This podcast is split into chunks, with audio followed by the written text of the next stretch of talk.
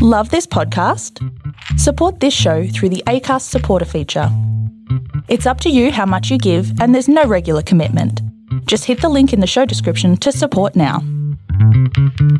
Coming up in this edition of TV Black Box, Amanda Keller complains about not being invited to the Logies. Former MasterChef judge Gary Mehigan, well, he complains that the show has become too professional. But John Safran, well, he's not complaining. In fact, he is our special guest. Welcome to the podcast where people in the industry get their news. This is the one and only TV Black Box.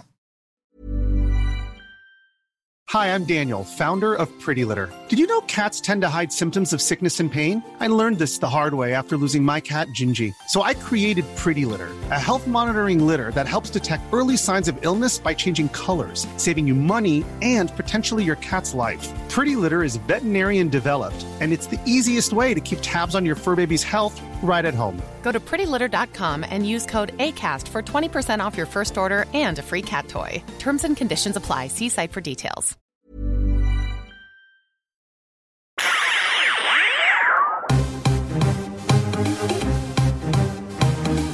This is TV Black Box, bringing you the inside goss from the TV industry.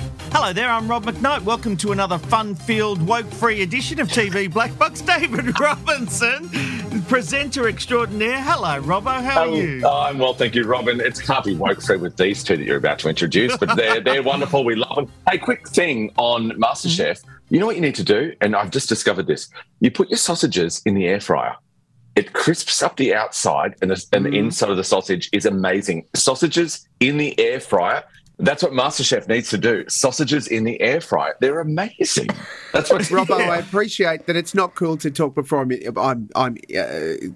introduced. But yeah. I just want to tell you that your air fryer, just a small oven.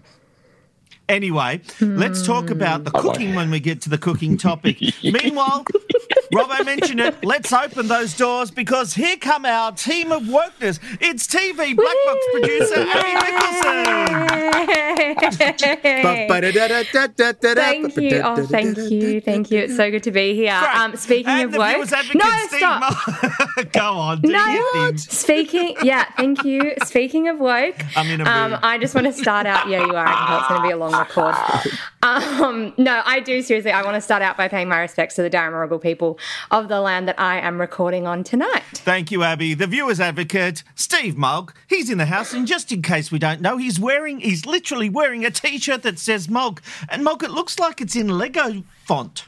I know, and a big thanks to Channel 9 for one of the few spoils that I've received from their excellent annual upfronts. Oh, okay. Great. Oh, yeah. Sorry. Yeah, thanks for the invite. Yeah, I didn't get anything from Sneeze. Well, before we get to the complaints about the invites, I'm coming to you tonight from the land of the Dark and Joan Mob, and I'll pay my respects to their elders past and present. As far as you guys getting on the list, not bloody likely. Hold on. Particularly McKnight now that he works for the other side. Hang on. That's not how it works. Yes, I'm doing some work for Channel 7, but when I was working for 9, 7 still invited me to their things and all the PR things. That's how it works these days. Nobody owns anybody. Sure. We're all free agents. Except on air, where it really counts. Well, you know. I don't know what to say to that. I've got nothing. For once in my life. Look, all I can say is let's get into the topics because this one is quite serious. Because multiple high-profile presenters at the BBC are being forced to declare their innocence after news of serious allegations. Now, the UK newspaper The Sun has reported that an unnamed male star has been accused of giving money in exchange for explicit pictures. They allege this began when the other party was just 17 years old. The teenager's mother complained to the BBC in May, but when the presenter remained on air, she approached the newspaper, and that's when she said something was finally done. She claimed her child was paid more than 67,000 Australian dollars. The presenter, well, he has now been suspended, with the BBC saying they've learned of further allegations of a different nature last week. The Sun also claimed he made a call to the newspaper and the alleged victim, asking them to stop the investigation. BBC presenters, including Ryan Clark and Jeremy Vine, well, they've been forced to take to social media to distance themselves from the story, saying they are not the mystery presenter in question. Abby, I'm torn on this because something like these allegations can destroy a career. So I usually am in favour of this being played out, a proper investigation before the names come out, okay, and someone being found guilty.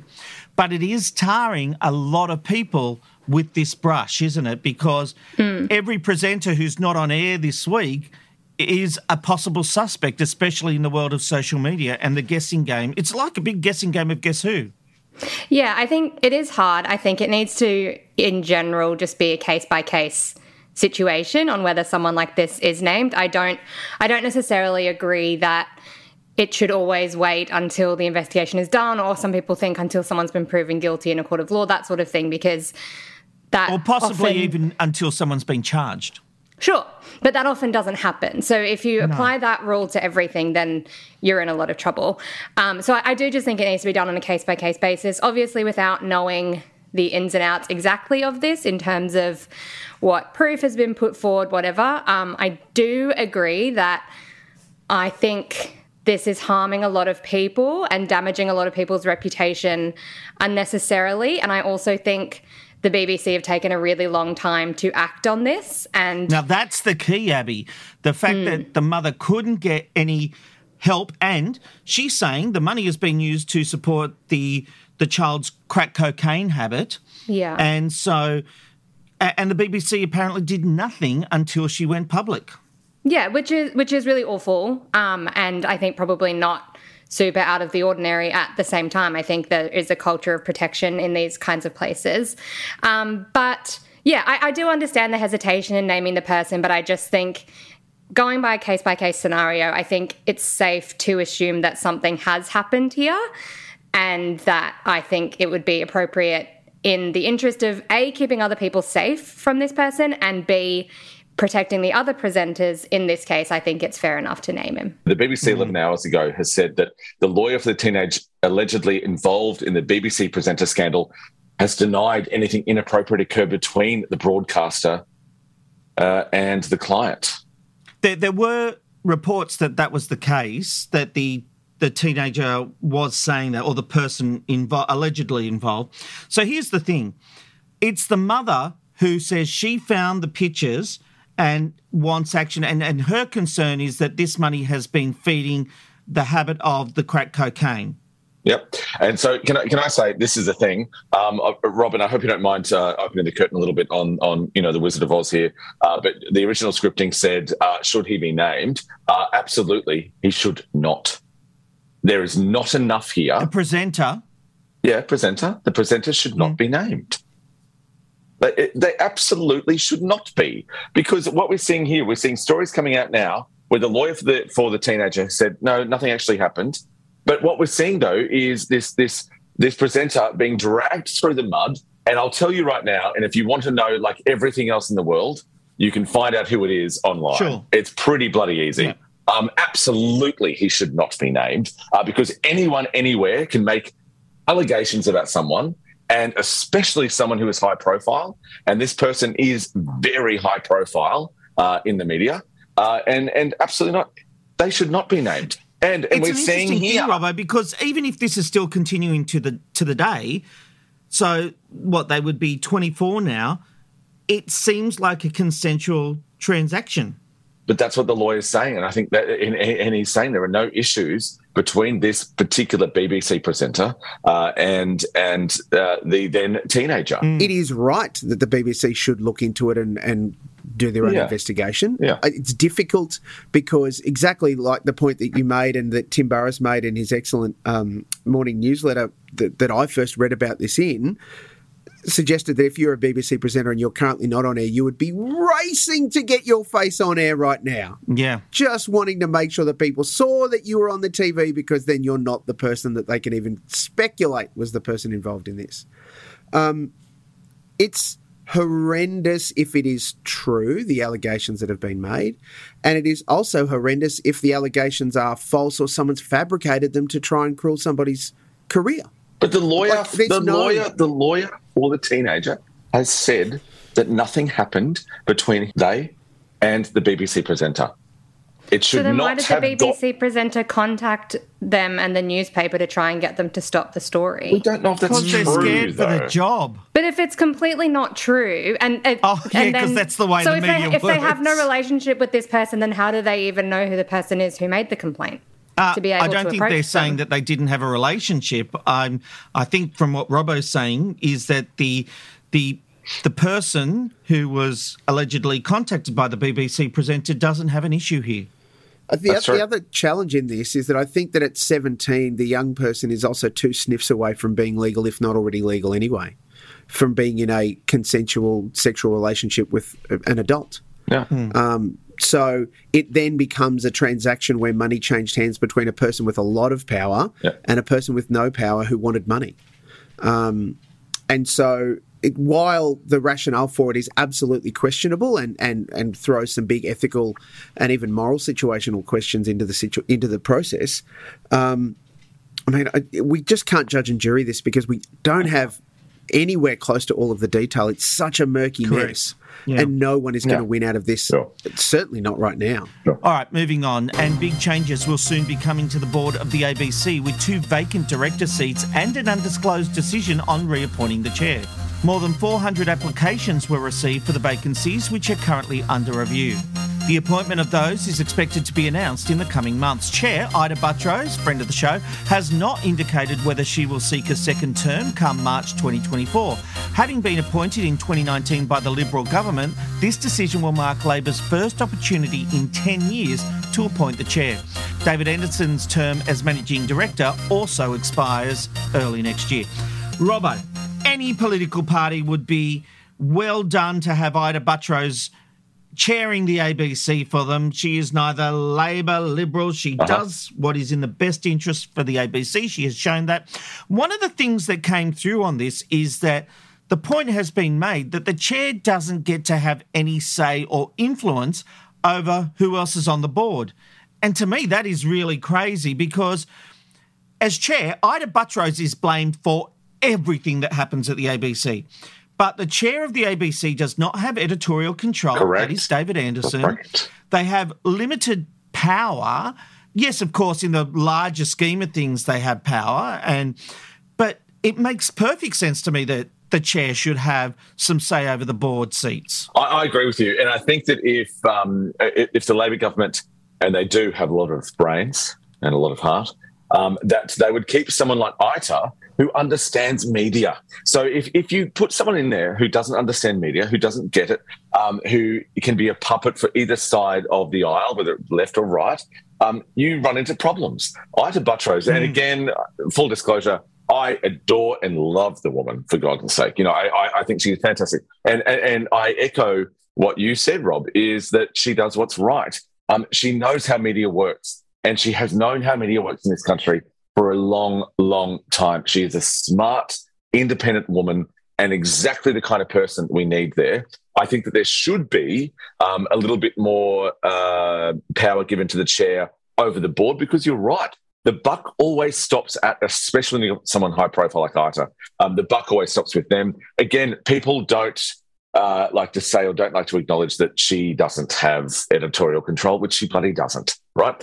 But you want someone in control of that organisation that gets government, can talk to government, can associate with government, but can also associate with media. There are very few...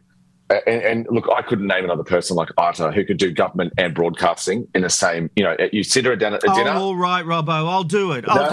Lisa Wilkinson isn't doing very much. No, and neither will she continue to. One thing, you know, if you sit Ita down at a dinner, she leans to the left and she talks to the government, right? She leans to the right and she talks to the media. There's not many people who can have that conversation at that table. Yeah. She absolutely needs to say, I hope she does a second term, but she should have more say. And has the respect, Robbo. Of course, and that's what I mean. That's why she can lean to both sides on that dinner table and people respect what she's saying.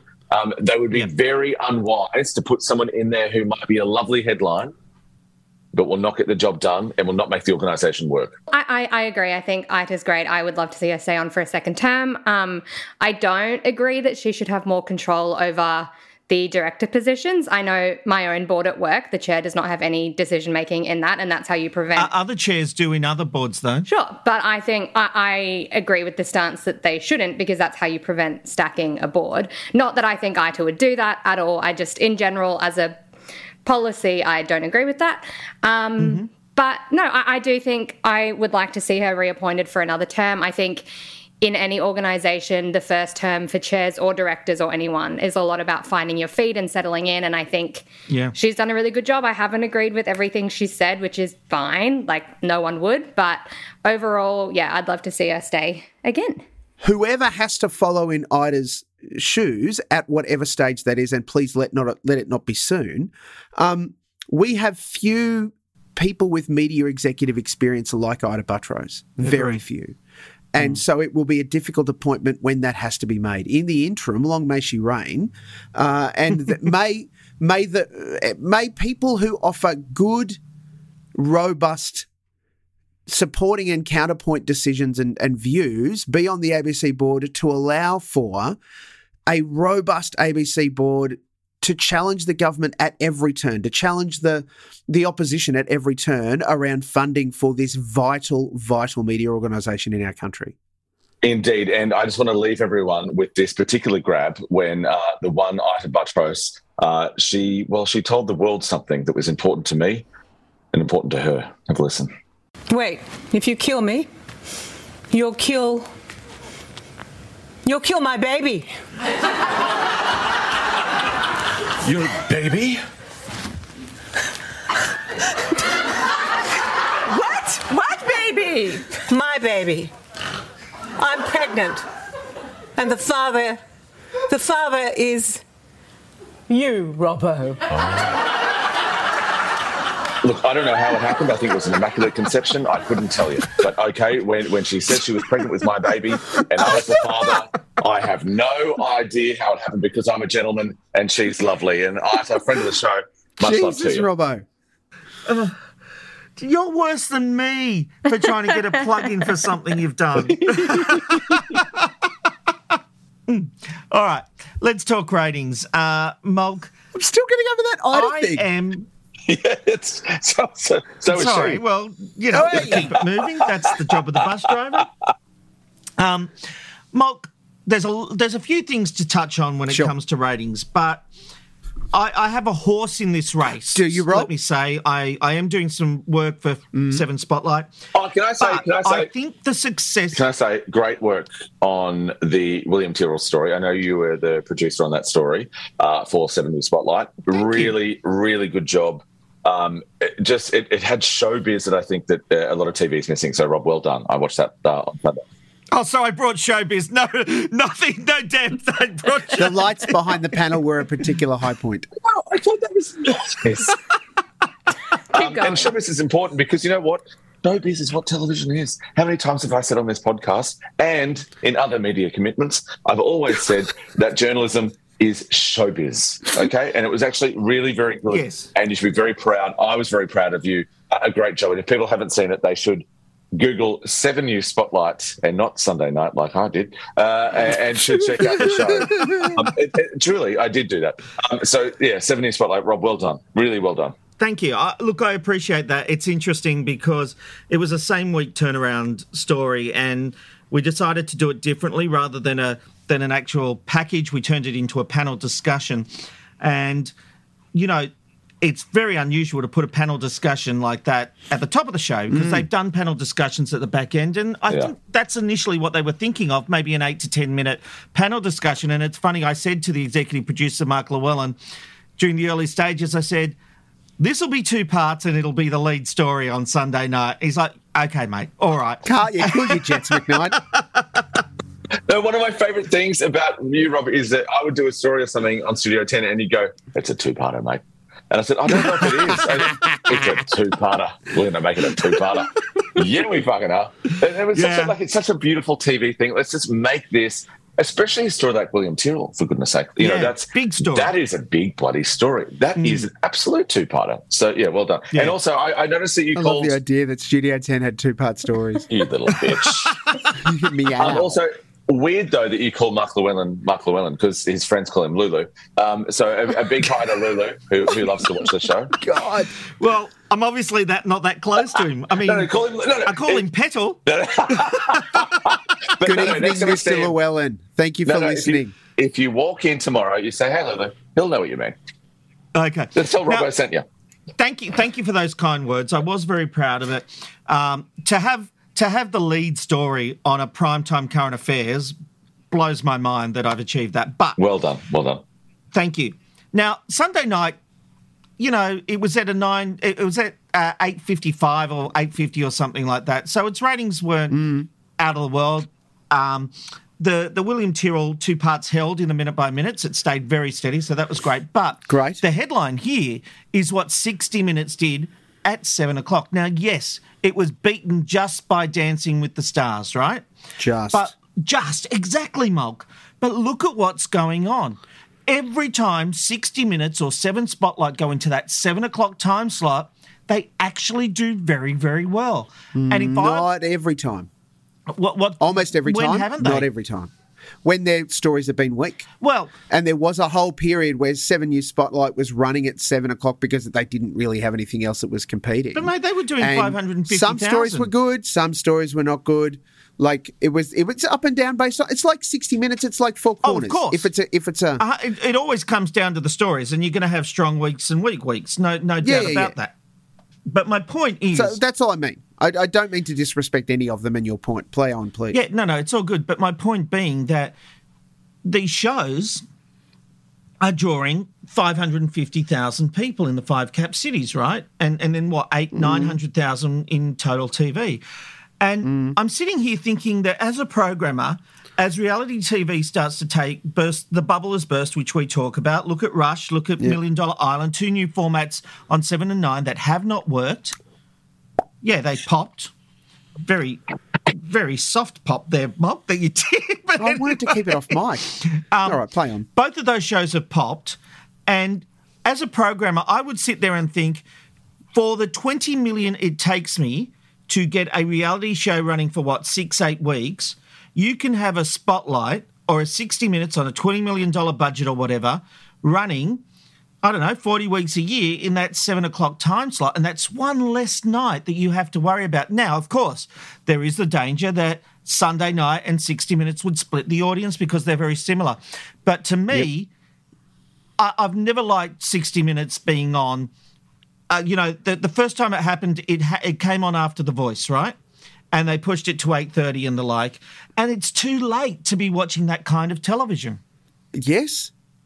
Yes, I think there's a lot in all of that because the Sunday night schedule is nowhere near what it used to be. And while I absolutely acknowledge that, 60 pulling 550, 580 and Dancing with the Stars doing 620, 650, whatever it's been doing,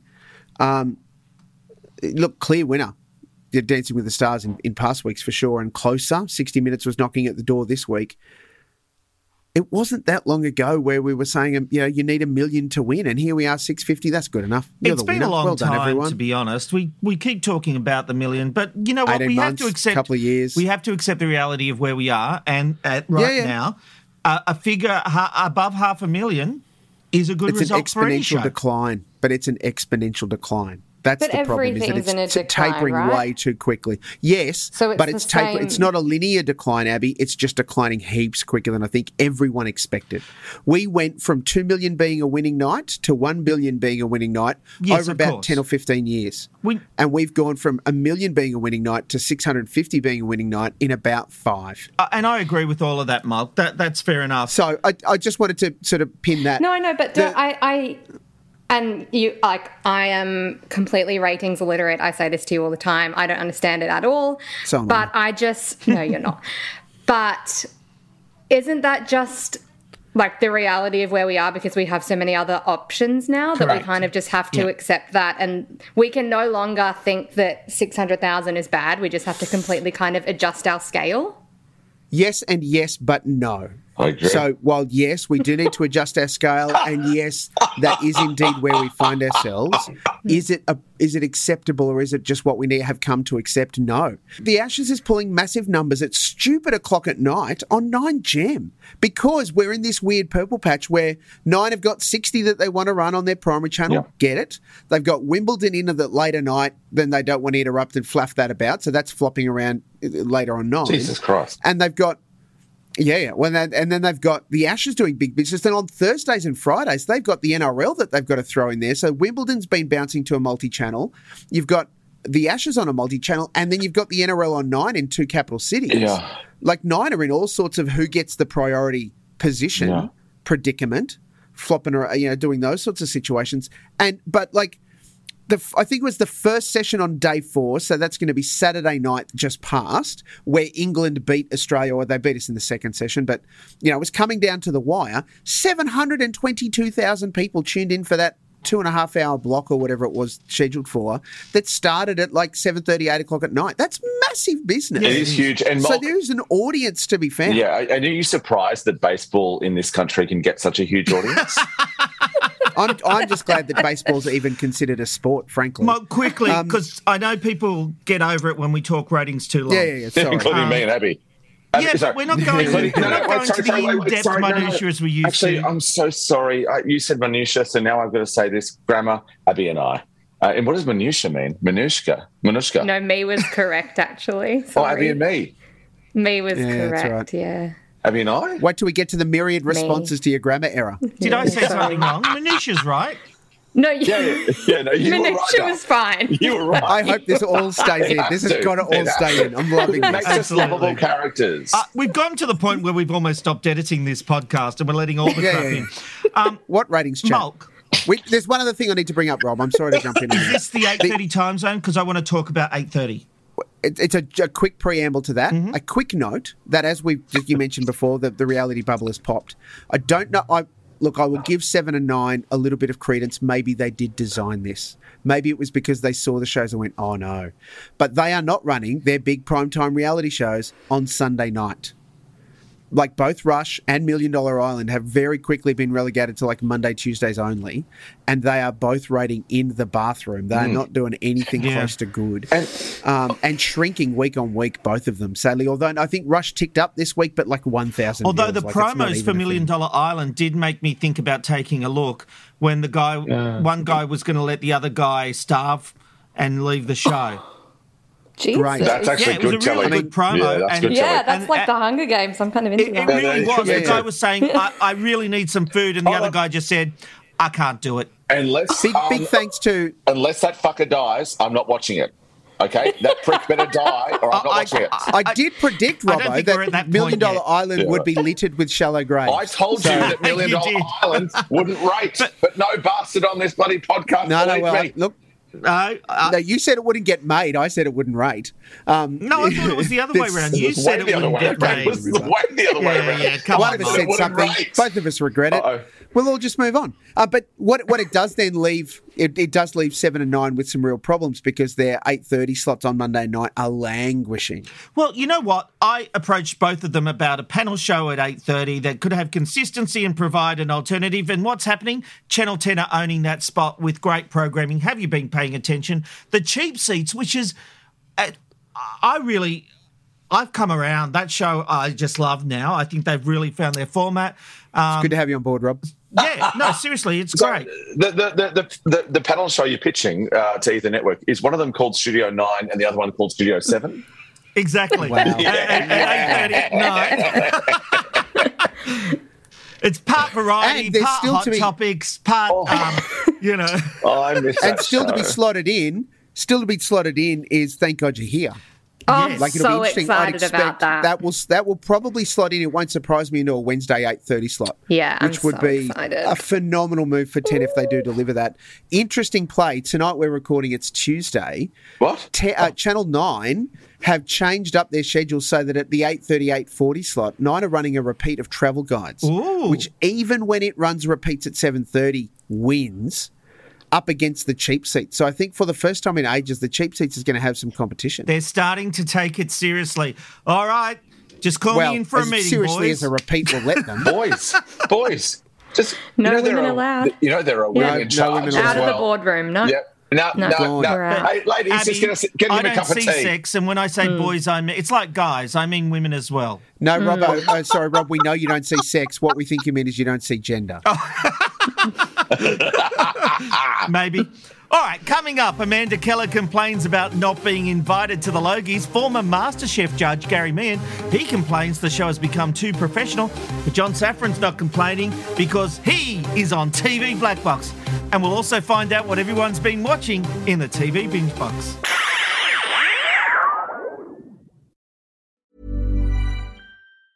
Hey, it's Ryan Reynolds, and I'm here with Keith, co-star of my upcoming film, If, only in theaters May 17th. Do you want to tell people the big news? All right, I'll do it. Sign up now and you'll get unlimited for $15 a month and 6 months of Paramount Plus Essential Plan on us. MintMobile.com/switch. Upfront payment of $45 equivalent to $15 per month. Unlimited over 40 gigabytes per month. Face lower speeds. Videos at 480p. Active Mint customers by 531.24 get 6 months of Paramount Plus Essential Plan. Auto renews after 6 months. Offer ends May 31st, 2024. Separate Paramount Plus registration required. Terms and conditions apply if rated PG. In 1997, he burst onto our screens in Race Around the World, and 26 years later, he's still the disruptor. John Safran, welcome to TV Black Box. Hey, how are you? Thank you very much for talking to me. Is disruptor an okay word to describe you? Yeah, I guess so. Maybe 5 years ago, isn't that like what all those obnoxious tech people would like claim that they're... Sorry, I don't mean to put you in that category. But I don't care. No, I'm happy with it. I'll take anything. But, I don't mind, clown. I'm open to a lot of things. Well, I say this as someone who I feel like I'm a disruptor. I get called that a lot as well, so I say it as a term of affection. You're obviously doing a new show, Who the Bloody Hell Are We? This is premiering on SBS on Wednesday, 19th of July. You're still doing what you do best. You're showing us a different side of things in a very funny and comedic way. Oh, yeah. Well, SBS are really cool to work for. Every time I've worked for them, just been a good experience and, starts off and I'm going, I've got my 2 cents to throw in here about this and, but I'm like a normal... But it's one thing to have your 2 cents... And yes. Then to make, this is 3 parts, isn't it? So yeah, but I'm just doing 1 part. Yes. But still, you're part of a 3-part documentary series. Yeah. You're having to make your hour of television. There's a lot of pressure on that still, isn't there? There is, and also because it's the first season of this series, Who the Bloody Hell Are We? So... things were still being worked out, and also it wasn't I was brought into this. It was a SBS and Chemical Media's show and they wanted to do a Jewish episode, so they brought me in on that. But they were really open to listening to sort of my angles on things because obviously when they kind of just plotted out roughly, it wasn't the John Safran angle of things. It was it was really good, the pushing and pulling in a real creative way. So not, I don't say that in a negative way. So it was really exciting to work on because, it's the first season, so things haven't quite been worked out yet. But you're setting the tone being episode 1, really. Yeah, hopefully. And hopefully it gets other seasons or whatever. And... then smart asses from other ethnicities. And that's it. The show is looking at different cultures. Smart asses, right?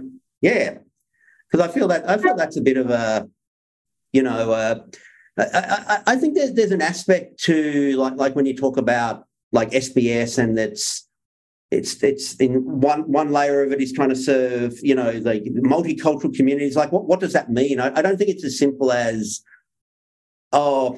reductive as these technically speaking, these people follow this practice and they follow that practice and speak that language. There's also for a lot of people who They feel like they're like insiders and outsiders at the same time. So yeah, like there's no way that they don't feel like unwelcome in Australia or like they're not part of Australia, but they also feel kind of like when it comes to the real centre mainstream Australia, they feel like, oh, I'm a bit different to that, but I'm not so different. Like, you know, like I just came over 5 minutes ago or whatever. And so I think my smart aleck all over my career, like, reflects that kind of insider-outsider thing that, which I think, like, people find really relatable. Like I apply it to my Jewishness, but I think people just from all kinds of backgrounds kind of feel that thing of, like, oh, yeah, it's weird being me in Australia because I'm an insider, but I'm an outsider too at the same time.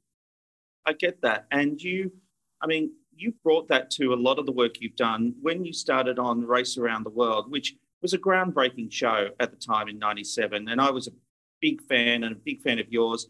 But that was like so crazy to do because, again, it was the first season.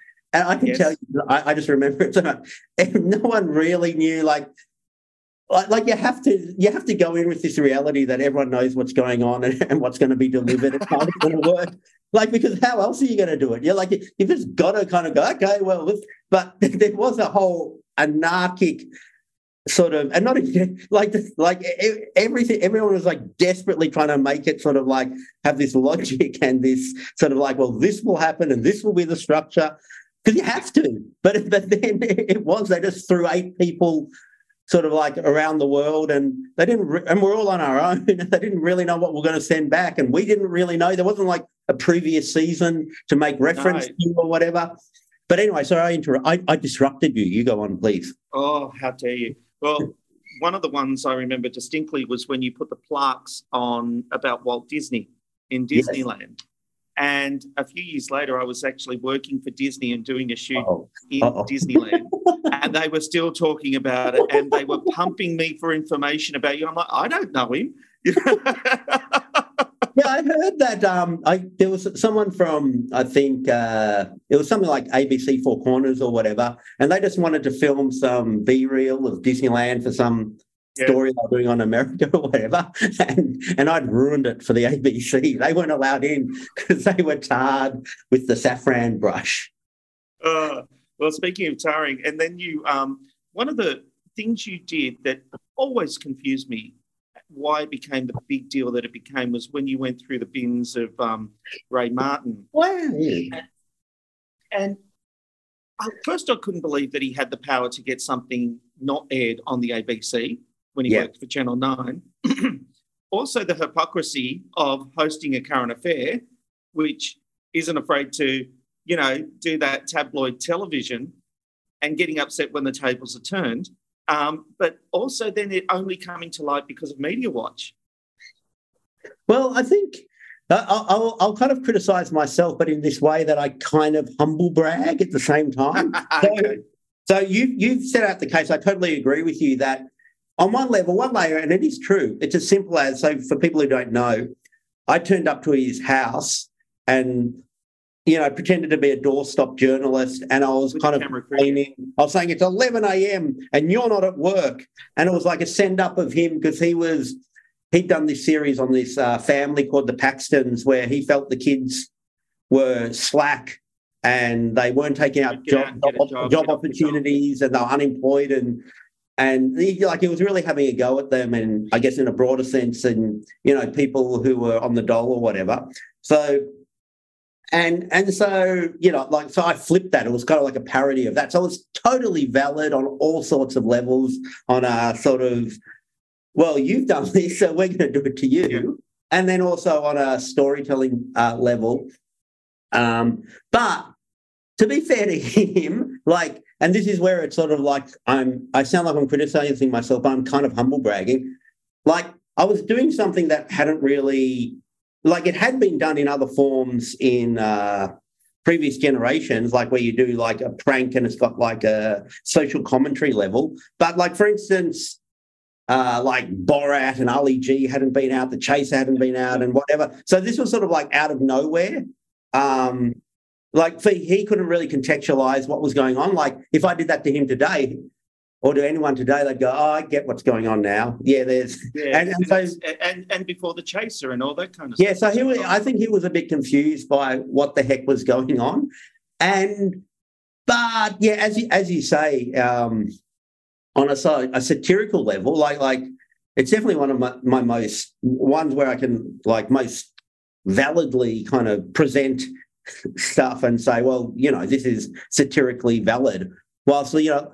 Lots of my other stuff, not lots, but some of my other stuff is just crazy, and it's and I like it that it's that way, and it'd be a bit harder to justify it, even though I think it is justified. Whilst this one's pretty simple, it's you really punch down on these kids, and so I'm coming up to your doorstep and doing what you do, what your news network does to other people. And then what I kind of learned from it, I don't know if I thought this was going to be the outcome coming in, but it was how easy it is to make someone look guilty.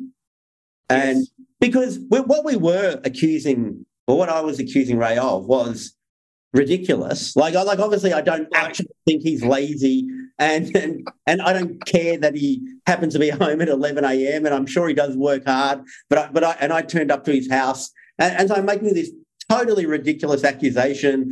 You know, most Australians, they're out of work now. You're just lounging around at 11 a.m.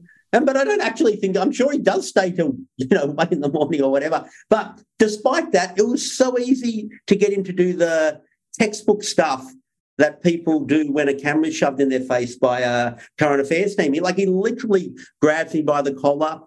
He puts his hand on the lens.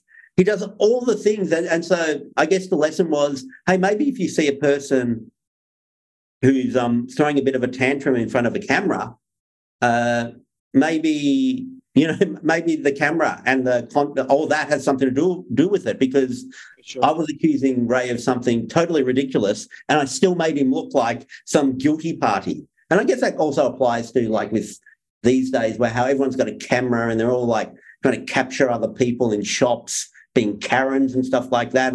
How much is that really just being affected by, it's easy to make anyone look like an idiot. Absolutely. Did that controversy, because it did become controversial, did that hurt you within the ABC and getting work for a while? Kind of yes and no. I mean, the ABC's so, it's such a big beast, and there's so many different departments. So for instance, I did a 10-year show with Father Bob on Triple J, the ABC or whatever. So not really. I did in that specific department, but I don't know, because I was young. And shock horror, the controversial comedian was controversial in a comedic way. Yeah. It was also, the other interesting thing is the ABC suppressed it because back then you could, and... in a way, you couldn't now. Like now, I just uploaded the YouTube's, 30 seconds later or whatever, and then what's the ABC going to do about it? But back then, technically speaking, I think there was some, video that you could upload to the internet, but it wasn't like now. And so you could actually say, we're suppressing this, we're not going to release the tapes. And it really did, in effect, suppress it to, 99.9% of people who'd want to watch it. But it was, I grew up and I just love countercultural artists. And so even then I had a vibe of this is, I didn't feel defeated or anything. And obviously in the bigger scheme of my career, it's been there was this, but there was also all these other things. And even at the time, I just knew it was there was something buzzy and kind of good on a creative level of getting something suppressed like this. And for instance, people were, it went viral on VHS. And people, there was video shops that had it under the counter on VHS.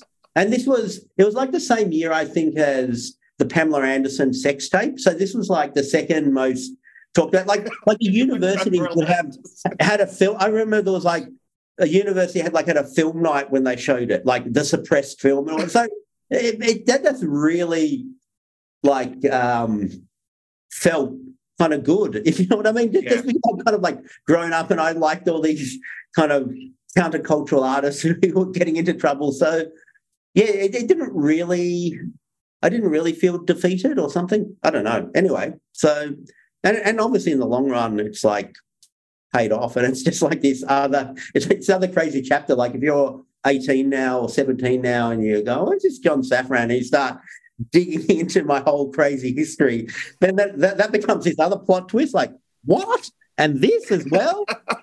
I just saw him up on a crucifix 5 minutes ago, and now I'm seeing him having his Ray Martin film suppressed. Well, we are very lucky because we can get more John Safran on Wednesday, the 19th of July, on Who the Bloody Hell Are We? It's on SBS and SBS On Demand. John, I have loved talking to you. Thank you so much. Thank you very much. Robbo, I've always wanted to ask him about the Ray Martin scenario, and it's interesting, his reaction there.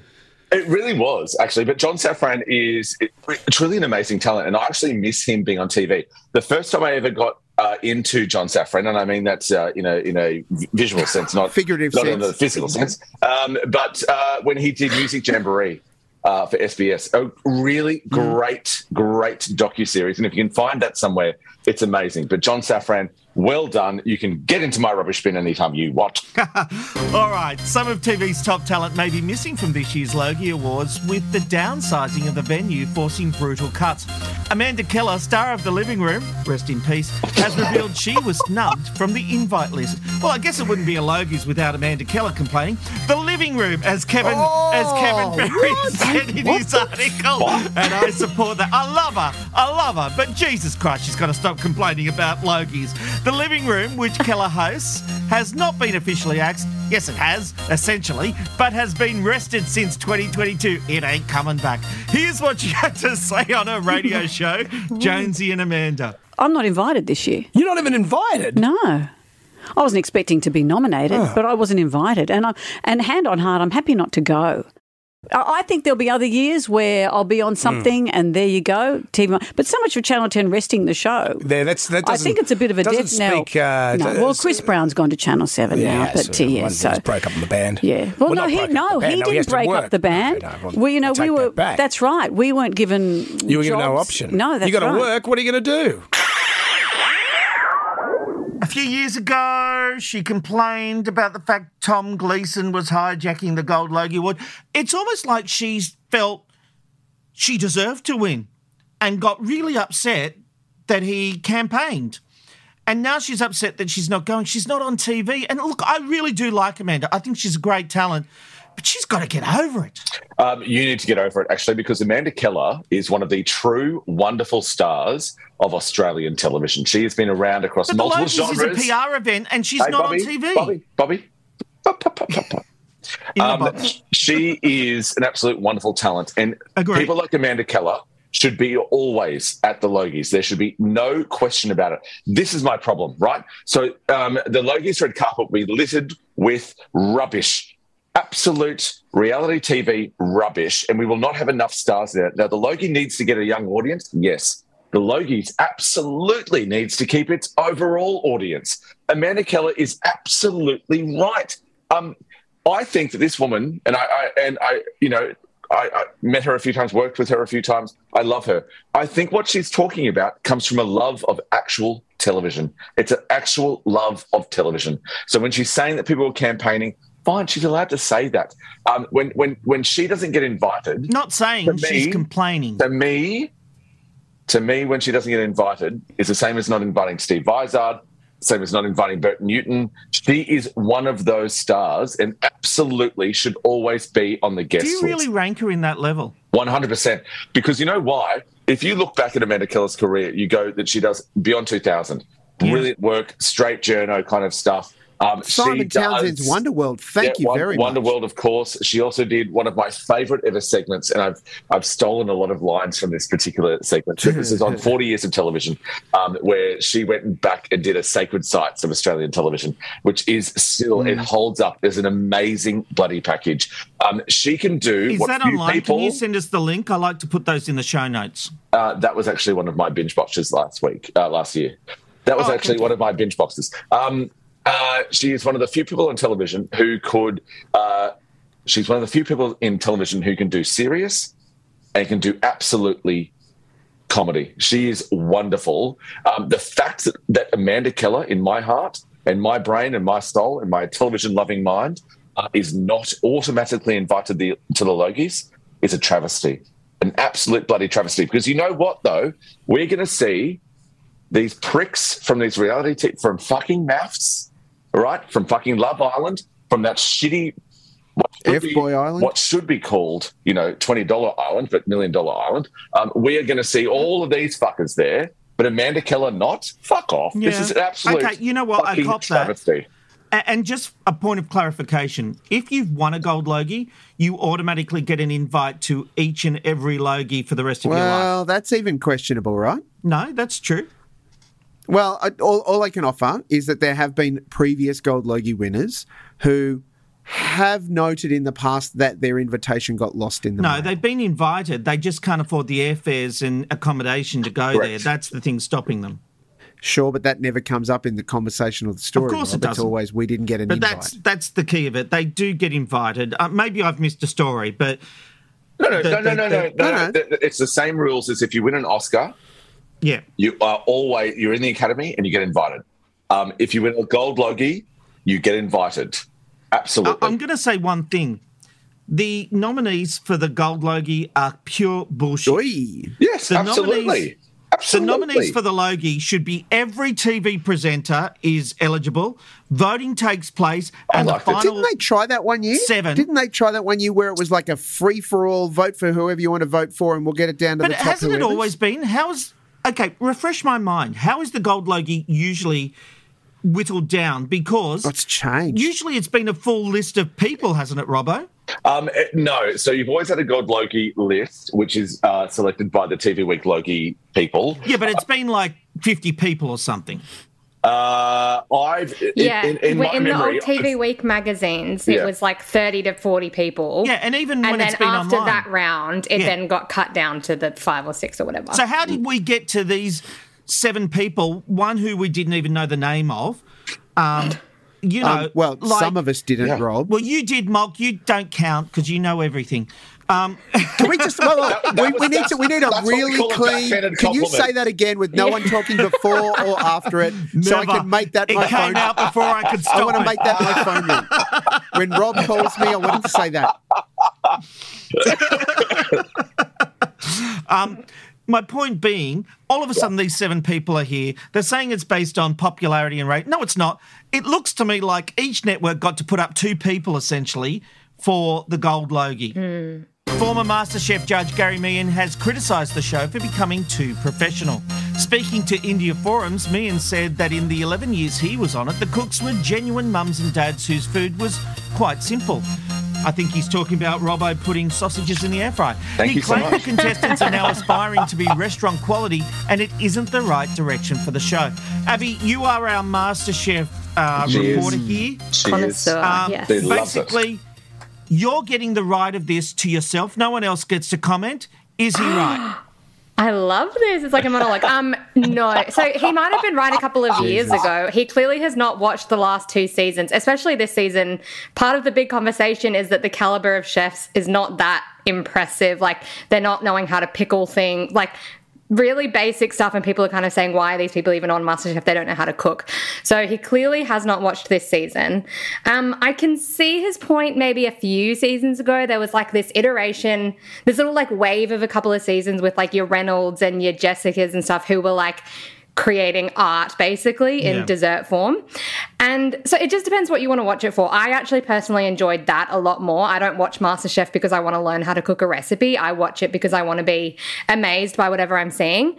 I love watching cooking shows, hate eating food, but I love watching the cooking shows. You hate eating food? Well, you know, fancy food. Oh, no. Wait. Just stand up for us, mate. You're on camera here. Oh, you do love eating food, I mean. You liar. You have lost weight. Yeah, good for you. Sorry, Abby. I was sucking the tummy in. Yeah, no. Your Spanx on. Your Logie Spanx on. So, yeah, I don't...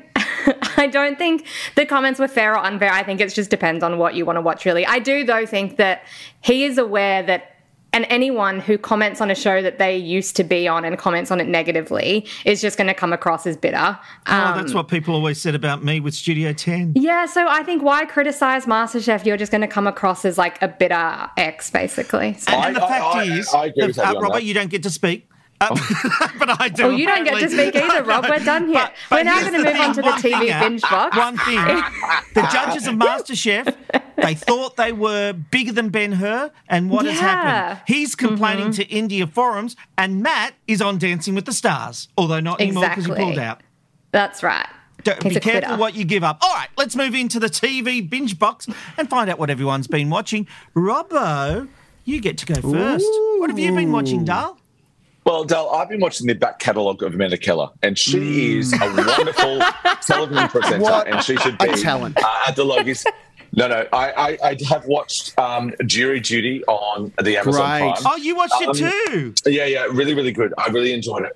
Thank you for taking my recommendation. Whoa.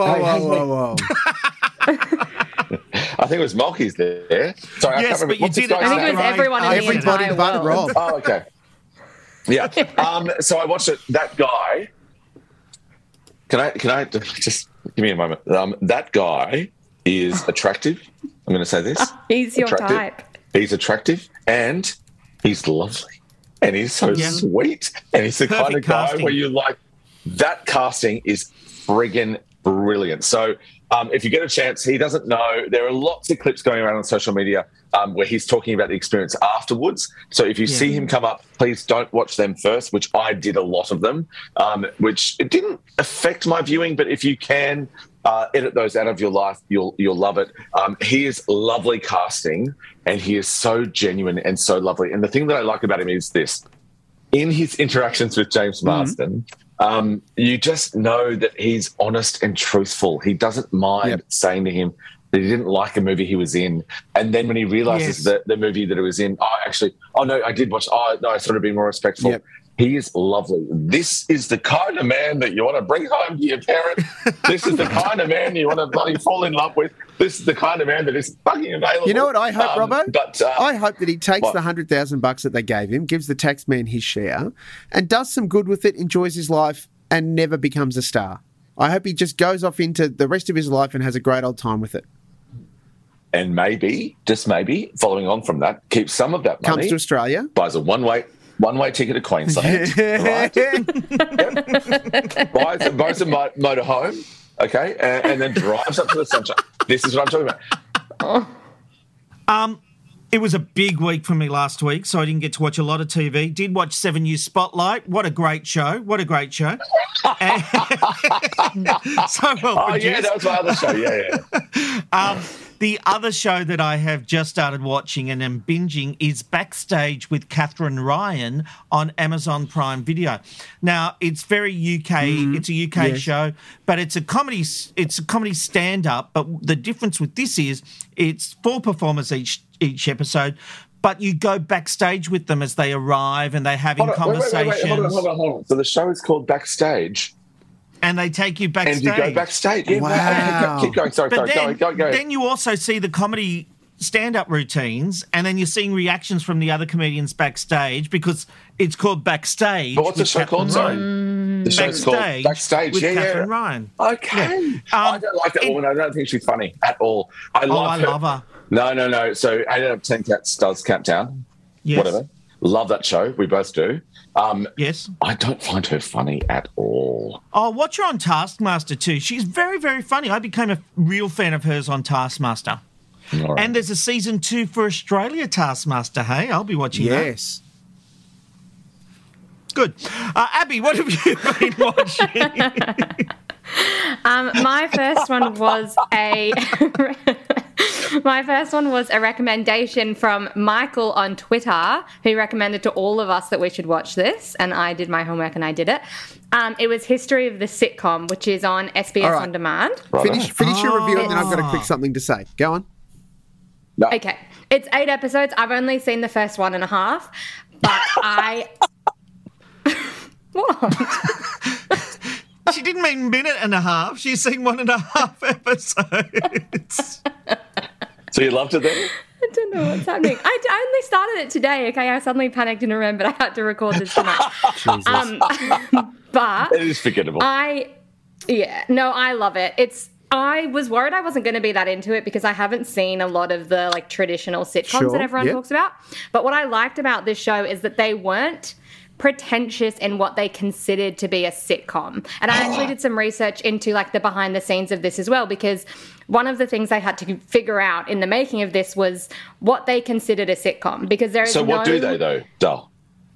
They said it's a feeling. It was very vague, but it was just like, because traditionally a sitcom was like, yeah, stage, audience, laugh track, three, four cameras, whatever.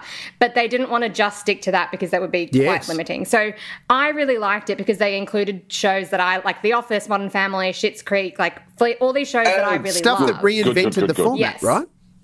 Yeah, exactly. And it was just very interesting to go back and see like what's changed, what stayed the same, why we still love sitcoms as much as like now as much as we did then. It was just really fun, and they interviewed amazing people. Robbo, a lot of 30 Rock on there, like Tina Fey, Tracy Morgan, all those people. What's 30 Rock? Abby, can you send me a note tomorrow to watch that, please? Yes, you'd love it, actually. It's really interesting. Abby, can you send me a note to watch that too, Dal? Yeah, I'll send you a calendar reminder. This is only going to make what I'm about to say even better. Keep going. Oh, hello. Oh, God. Oh. But yes, no, I really liked it. Looking forward to watching the next 6.5 episodes. Mol, what did you think? Episode 8, the final of the series, airs tomorrow night, 7:30, Wednesday night, 7:30 on SBS, and they're all available, of course, on SBS On Demand. I am absolutely positive this was one of my binge box recommendations about 6 fucking weeks ago. Oh. I'm a big fan of binge box. Holy shit, you people. Oh, you can only talk about 2 shows. I give you 2 shows. Yeah, we don't have as much time as you in the week. I don't know. Are you a time traveller? Because you seem to pause time and be able to watch all these shows. I've said before, I don't sleep. I watch TV in the wee hours, and it's just a thing that happens. It is great funny series. You never watched anything about me. I did, Robbo, many things, including I believe there was a Love Boat, something. Hold on. Bold and Beautiful. Go ahead. I believe there was a Bold and the Beautiful sketch from some former Channel 10 morning show that you were a star of. Yeah. I don't understand how it functioned. Thank you. Meow. Hey, according to the Daily Mail, I was the star of Studio 10. Of course, thank you very much. Yes. Oh, that's true. Because you wrote those stories. Therein is the downfall, friends. I just want to underscore, mate, it's a CNN. I even wouldn't have been so bold to write those headlines. And write that copy. History of the Sitcom is a CNN documentary series. They've got a few under their belt now and for various things. It is excellent because all of the talking heads are people who have been close to, made, wrote or starred in some of the biggest sitcoms. And they're not there talking about their own thing. They're talking about the stuff they love and why the other thing worked. It is delightful. And each episode is themed. It's worth checking out. TV nerds everywhere should have consumed every second of it by now. It's glorious. It is very good. Now and you're saying I'm not a TV nerd, you arsehole. 6. But you're a TV star, we've established. So do you want to be a nerd or a star? What's your preference? Yeah. So my other one is actually a sitcom, and I think I've spoken about it before because I watch this regularly, but I'm now watching it for a more fun reason. Oh, it's That's So Raven. I forgot to say the name. But a show aimed at 8 to 12-year-olds. No, interesting. So it was actually Disney's first multi-camera sitcom. Previously, all their sitcoms had been single cameras. That's So Raven was the first one. It was also the first Disney show to hit 100 episodes. And I am doing a fun little article for TV Black Box that is requiring me to rewatch all 100 episodes. No. And so it's not requiring you. You're making that choice, Abby, but we love you for it. It's research. It's just research. Sure. But it's so good. And Rob, your point of 8 to 10-year-olds is not right, because I can admit that like a lot of the shows I used to watch on Disney, Robbo's doing the snappy fingers. A lot of the shows I used to watch on Disney Channel, I love them still because they're nostalgic and got a special place in my heart, whatever. That's So Raven genuinely is probably the only one or one of two that if I watched it for the first time now, it is actually funny, and it is genuinely funny, and adults can enjoy it as well. And it's timeless. It's so good. Robbo. Okay. I've watched a lot of Disney stuff, Yes. It's So Raven, which I've only watched a little bit of, is actually very funny. So it Hannah is Montana, funny. I agree. Hannah Montana, you know, it's Robbo, fine. Isn't it fine? I've got So Raven? Episode. I wasn't going to correct him. I appreciated the sentiment. What is it? Yeah. What did he say? It's So Raven. He said, it's So Raven. It's So Raven. It is So Raven. It is. Hey, that was the original title. They just changed it. No, it was actually, the original title was, I've been reading all this in my research. Wait for my TV Black Box article. It wasn't consequential. It was a joke to help Robbo. All right. No, just wait for the article. It's all in the article. It's actually pretty good. Yeah, all of us. Anyway. Mark, what have you been watching, dare I ask, so I can ignore you? Yeah, well, strap in, friends. Because he's having a go at me, Robbo, for always waiting until someone else recommends it before I watch it. And look, this is a TV Black Box podcast, and it's like, you know, it's for listeners. But I'm looking at you. Are you wearing, like, what's called a rashie? Is that a rashie that you swim in? No, it's a top. And my kids have had a go at me too because it's got the stitching that on the outside and they're like, you're wearing it inside out. It looks like a rashie. Like, no, I'm not. And they're like, nobody likes it. Yeah. So, you know. Yeah, that's tough. I'll wear it though. I'll keep wearing it because I like it. All right, good for you. Malky, go ahead. Well done, Rob.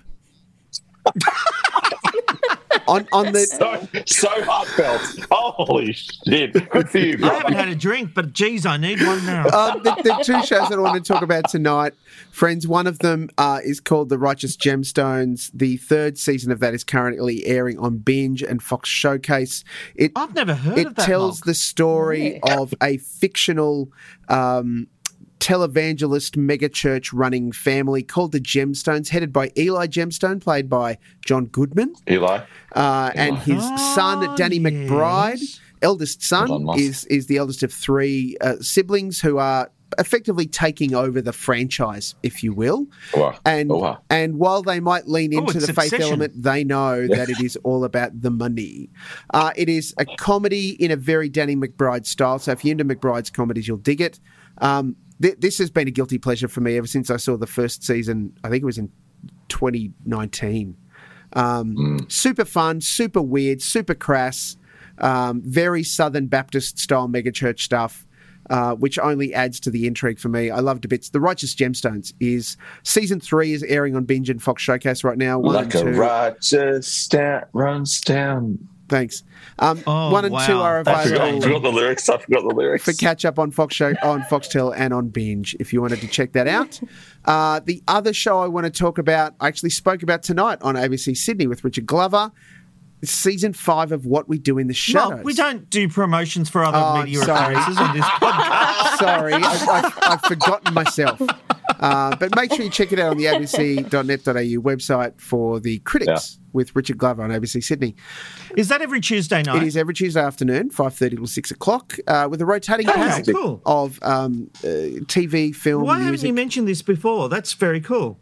Because he doesn't want you to fucking steal it, you little piece of shit. And now I want to know it. So, big hello to Dick Glover. And my email address is... did you call him Dick Glover or Dick Lover? Whichever will get me a spot on his show. Great. Yeah. Okay, glad we sorted that out. What We Do in the Shadows Season 5 is dropping this Friday on your Binge... your Binge. Your Binge and your Fox Showcase. It is the return of our four favourite vampires that live in Staten Island. Of course, it's the TV series that came from the Taika Waititi, Jermaine Clement movie of the same name, What We Do in the Shadows, set in Wellington, New Zealand. It's just, I'm loving this series so much. I've been there. The characters have been through so much. I love the way that this series has developed. It's very, very funny, done in that documentary style approach to the fact that here are these vampires living in Staten Island and no one is the wiser for the fact that they've been living there for hundreds of years. It is worth checking out. If you want to see the first four seasons, they are all, of course, available for you to catch up on in the appropriate way on Binge and on Foxtel. But, of course, Season 5 kicks off with a double episode this Friday night on your Binge and your Fox Showcase. Big reminder, The Backside of Television Season 2 is now available on Binge as well, and it's delightful. Well, you slipped a third one in there, but I agree. Yeah, it's just a promo. That wasn't it. All right, that brings us to the end of tonight's edition of TV Black Box. Thanks for your company. I'm Rob McKnight. I was joined by producer Abby Mickelson, and she wrote this whole episode and produced it. Steve Mogg was with us, and so was David Robinson. And just so you know, I'll be on Afternoons with Sophie Formica each week on 4BC. John Stanley Nights with John Stanley on Tuesday nights. I thought we were turning this into a promotional vehicle. I thought you quit. I thought you quit 4BC. I left 4BC. I'm still doing on-air stuff with them, thankfully. They're still keeping my services for the on-air stuff. I'm also on 2AY. Big hello to Kylie and Kev. And occasionally on The Morning Show. And don't forget... Kylie and Kev. No, Kylie and Kev. I've been doing that for years, every Tuesday morning at 10 to 8 in Albury. Oh, and don't forget my radio spot with Plugger and the Flang. Hi, Kylie and Kev. We only promote paid spots. You fucking bitch. Well, you'll have to cut out my ABC one with Richard Glover because that's not paid, baby. All right. For everything you need to know in the television industry, go to tvblackbox.com.au. I'm in so much trouble. It's where people in the industry get their news. We'll see you next week. Boing, it's Plugger in the Flang with you in the mornings.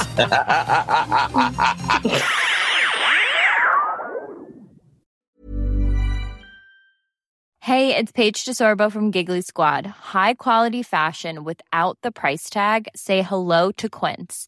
I'm snagging high-end essentials like cozy cashmere sweaters, sleek leather jackets, fine jewelry, and so much more. With Quince being 50 to 80% less than similar brands. And they partner with factories that prioritize safe, ethical, and responsible manufacturing. I love that. Luxury quality within reach. Go to quince.com/style to get free shipping and 365-day returns on your next order. Quince.com/style.